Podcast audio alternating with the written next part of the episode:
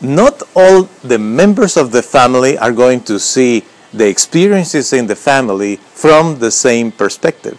The Lord Jesus told us the story, the Gospel of Luke, chapter 15, verses 11 through 32. It's a phenomenal story of reconciliation in a family. I love to hear stories like that. That is so interesting how two sons that came from the same father, they see life from a very different perspective.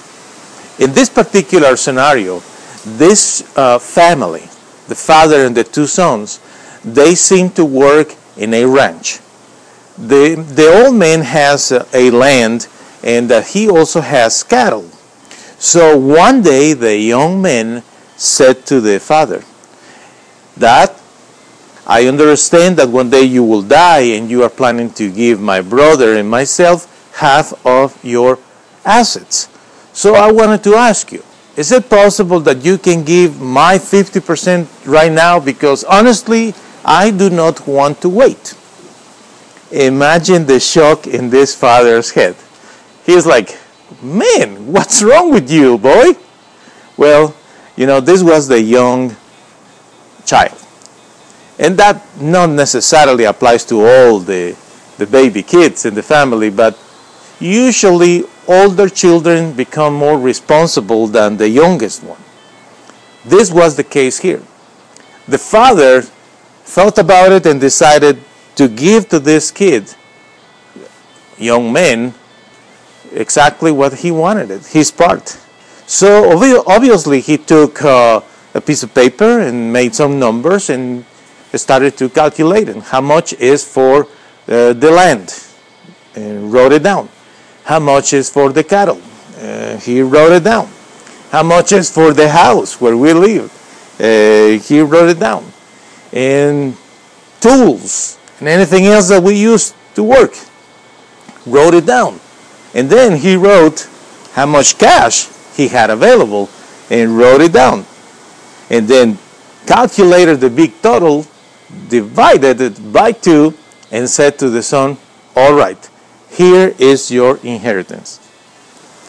I want you to think of something is interesting here is the fact that this boy didn't leave the house right away. It took a few days to get his things together. But I would like to concentrate for a moment in the other son, the oldest one. Think about this one. He probably was the one working with discipline every day. As you know, in a ranch, there is a lot of work to do. It is funny when people think about becoming rich and obtaining properties and buying a new car or getting another house for vacation or all those things people do not realize that each one of those items are going to represent a lot of work. And sometimes it is just too much work. people think about that all the time. Why do I have three vehicles? Why do I have three homes? Those things. Responsibility is something that is not easy to understand. But obviously, the oldest son he knew it. He understood the importance of being there in the workplace in the right time every day doing his part. And when he knew about his brother requesting the 50% of everything, and I can imagine not just the fact that he is going to leave the family and they will not know what will happen with him which probably he was misbehaving for a while, but how complex was for this old son to think now that he's taking all the cash available because we keep the land, the cattle, the house, and the tools. So, how are we going to do business without the cash that we used to have available? So, that was probably another factor to upset him. And uh, the boy took off, and here's the dad. Now, longing for this son, not knowing what is he going to do, not knowing anything about it. And that was sad for the old man. The old son, the, the oldest one, being there in the house with his dad, working with him, knew closely about the pain in his heart and how, how important was for this old man to get his son back. And that bothered the oldest son because he was resenting all those things about his brother. He took the cash available. He took the joy of my dad. And now my dad cannot be happy because it's all the time thinking about my brother, praying for my brother. And this son was thinking about how much pain was for his dad to not having his youngest son with him. It was painful, but he needed to take responsibility, and that is what he did. I like to think that in some point, this uh, oldest son had a conversation with the youngest one before he left. I like to think that he tried to, to convince him and say, "Hey, listen, wh- why are you why are you leaving? There is no need. We have everything we need here in the house, and uh, and that needs us. You know, he's getting older." Why are you leaving? Why are you milking now the family, taking all the money? Why are you doing the wrong thing? And I know how you are. I know that you don't like to work. I know that you are not smart enough to invest the money. I know you're going to waste it. Please don't go. I want you to stay here. You know, you want to have fun? Okay, you can have some fun. But please do not go. Do not do what is wrong. I like to think that way, but at the same time, it is sad when you think that that conversation could happen. And yet, the youngest son left. Sometimes you cannot force people to do the right thing. And that happens also in church. We have new believers and uh, new members of the church, and we want to teach them things and we want to show them the path. And sometimes it is very hard for them to understand what is the right thing to do. And sometimes that happens in your company. There is a new employee or a young person working there, and you know that what they are doing is wrong, and you are trying to convince them and persuade them not to do that, and yet they do the wrong thing. And sometimes, my friend, you just need to let it go. Yes, they can hurt you, their actions can affect you, even financially. But you need to forgive, forget, and let it go. And sometimes you are thinking, but you know, it's just too much danger for my future, my own position in the company. I can end up losing my job for the wrong things they are doing. I want you to know something that the good Lord is going to take care of you if you do the right thing, regardless where do you work. Because for God, there is no difference if you work for the company A, B, or C. He keeps being God. And He is the one who can open a door for you. And when there is a door that closes in this area, it's because there is another door that is going to be open in this other area. You just need to trust in the Lord, do the right thing, and do not worry about the wrongdoings of certain people. It's not that you enjoy it, it's not that it's good, but sometimes you just cannot force people to stop doing what is wrong. And it is part of the process of life. But there is something that you can do, and that thing is extremely necessary in your life. It is to pray. You need to pray for those individuals that are around you and you know that they are not doing the right thing. You have to pray. And you keep praying and you keep asking God, please, Lord God Almighty, save them. Bring them back to senses. Bring them back to you. Please, Lord, bring understanding into their heads, into their minds. In the name of Jesus, Lord, I have prayed that prayer. I have. And you know what? Sometimes I live the experience of praying for months and months and months until I see the answer from God. But the Lord answers those prayers. And the Lord is happy when you are interceding for others. Do not stop interceding for others because sooner or later they are going to come back to senses and they can see the reality of what they are doing. Do you know that the father was praying for this young son also? Oh, he was. He was so dedicated to pray to God, Lord, bring my son back, please. Bring my boy back to me. And the father knew that the boy was misbehaving. And you can imagine what was happening. Well, think, think of this. This, this young man, with all the inexperience that he had, took this bunch of money that he never had before. With all this money in his hand, he went far away where, where nobody knew him, and then he decided to start La Vida Loca. Yes. La Vida Loca is a lifestyle where people just go nuts. They go bananas. They think, I'm going to do what I want. Nobody has anything to say to me because I really don't care. La vida loca is, is a horrible season in the life of most people. Some people think that that is fun, but in reality, the individuals that live that lifestyle, they hurt themselves pretty much. Think of this. He has money and he has nothing to do. With all this time available and all this money available, he's just going places here and there. And in his head the wrong idea of I'm going to buy company for myself.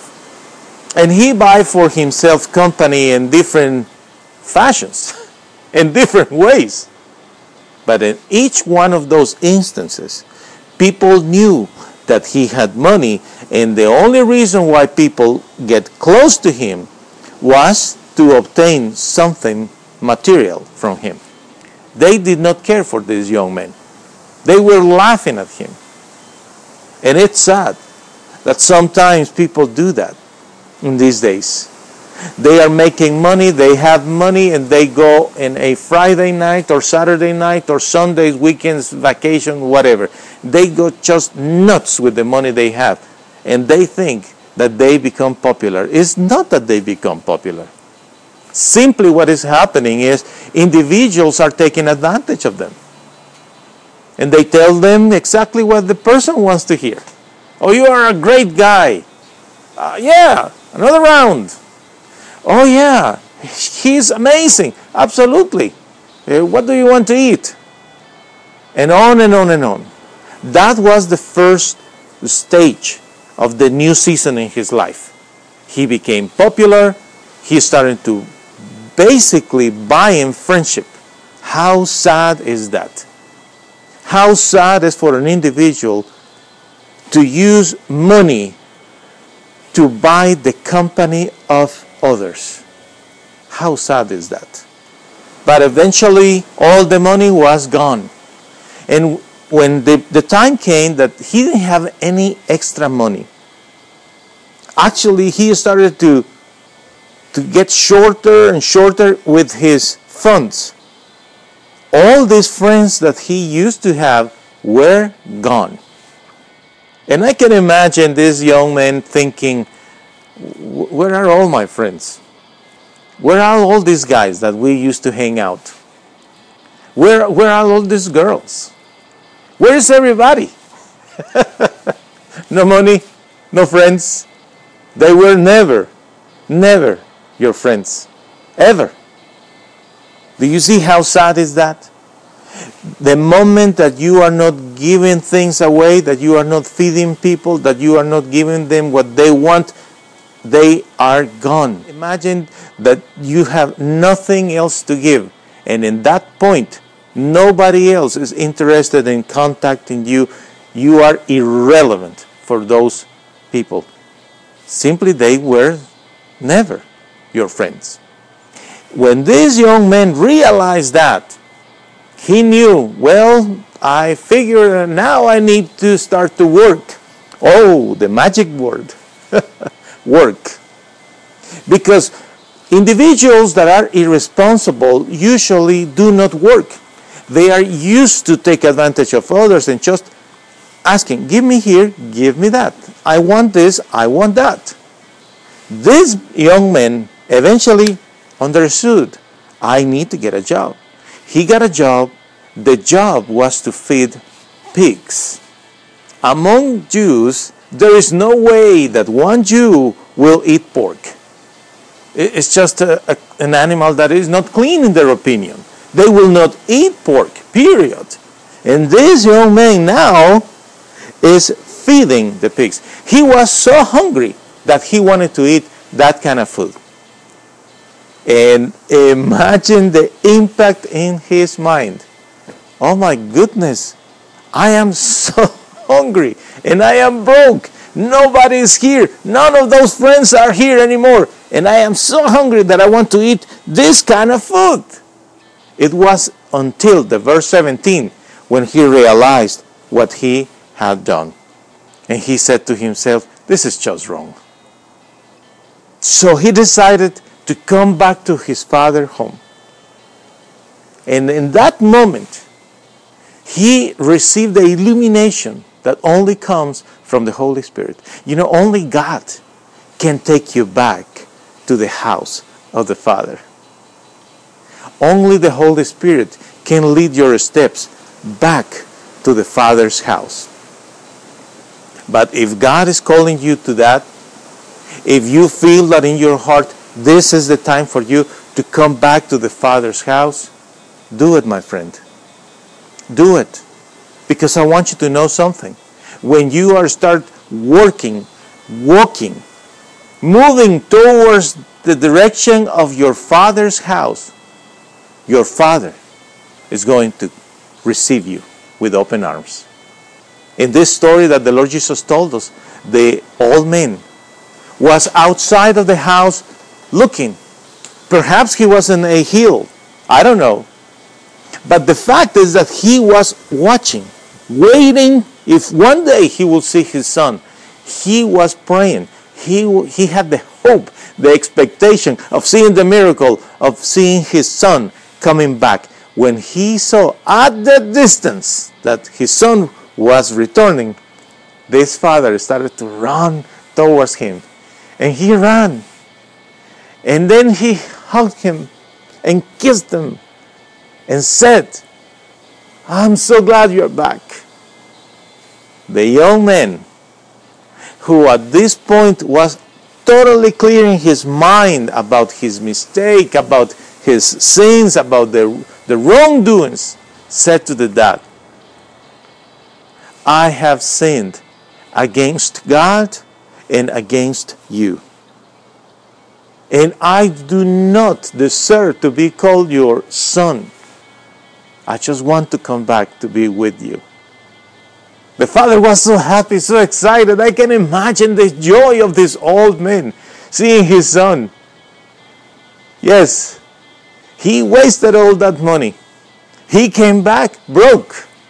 He came back probably with uh, health issues.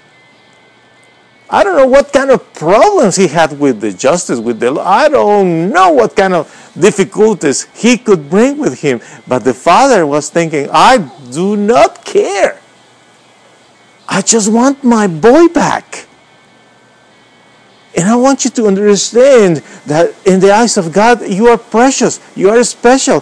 He doesn't care if you are all messed up.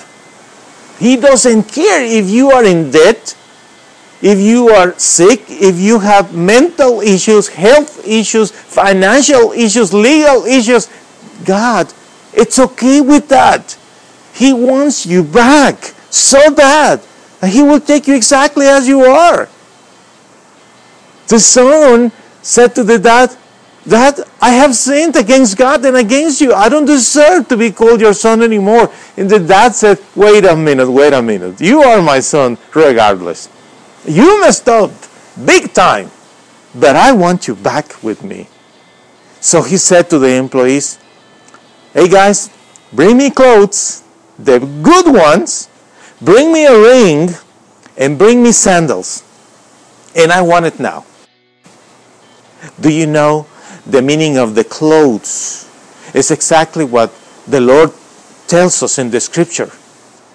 Clothe yourself in righteousness, the righteousness of Jesus Christ. That is the clothing that we need to wear. Meaning, we are going to do the right thing. We are going to behave. That is what the dad said. Bring me clothes. That is what God is telling you. I want you to wear these new clothes, the righteousness of my son Jesus. Isn't it wonderful? And then the ring representing the priesthood, the ability to keep communion with God as a priest. The Lord wants you to keep that priesthood, not just for now, not in this moment that you are giving your heart to the Lord, but from now on.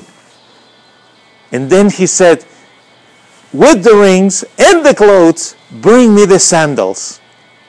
The sandals meaning self respect. Because regardless of what you have done, once you are forgiven by God, and you keep that righteousness and you have the priesthood, the communion with God, you need to see yourself with eyes of respect and you have to say to yourself, Oh no, I am not going to do that ever again. I am not going to do that, period. I respect myself. When you come to that point, my friend, when you can understand and the Holy Spirit reveals in your head, in your mind, in your heart that you are worth, that you are loved, that you are special for God.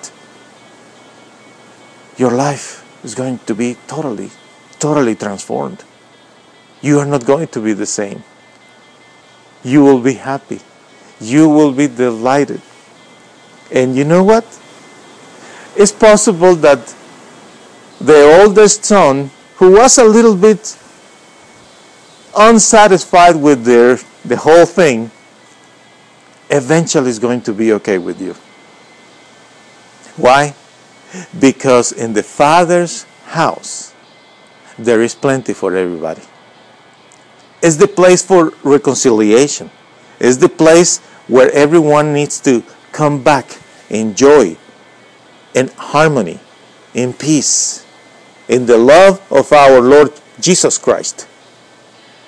And I want to invite you to say a prayer with me.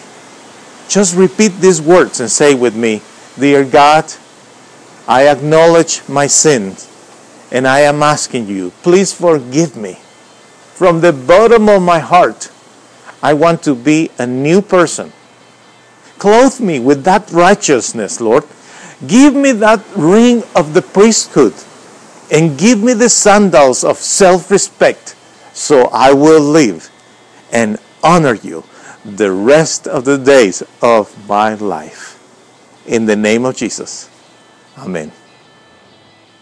And if, if today the Holy Spirit touched your heart and you know that this is the day for a new beginning, I would love for you to send me an email and let me know that today is the day of your salvation Today you came back to the Father's house.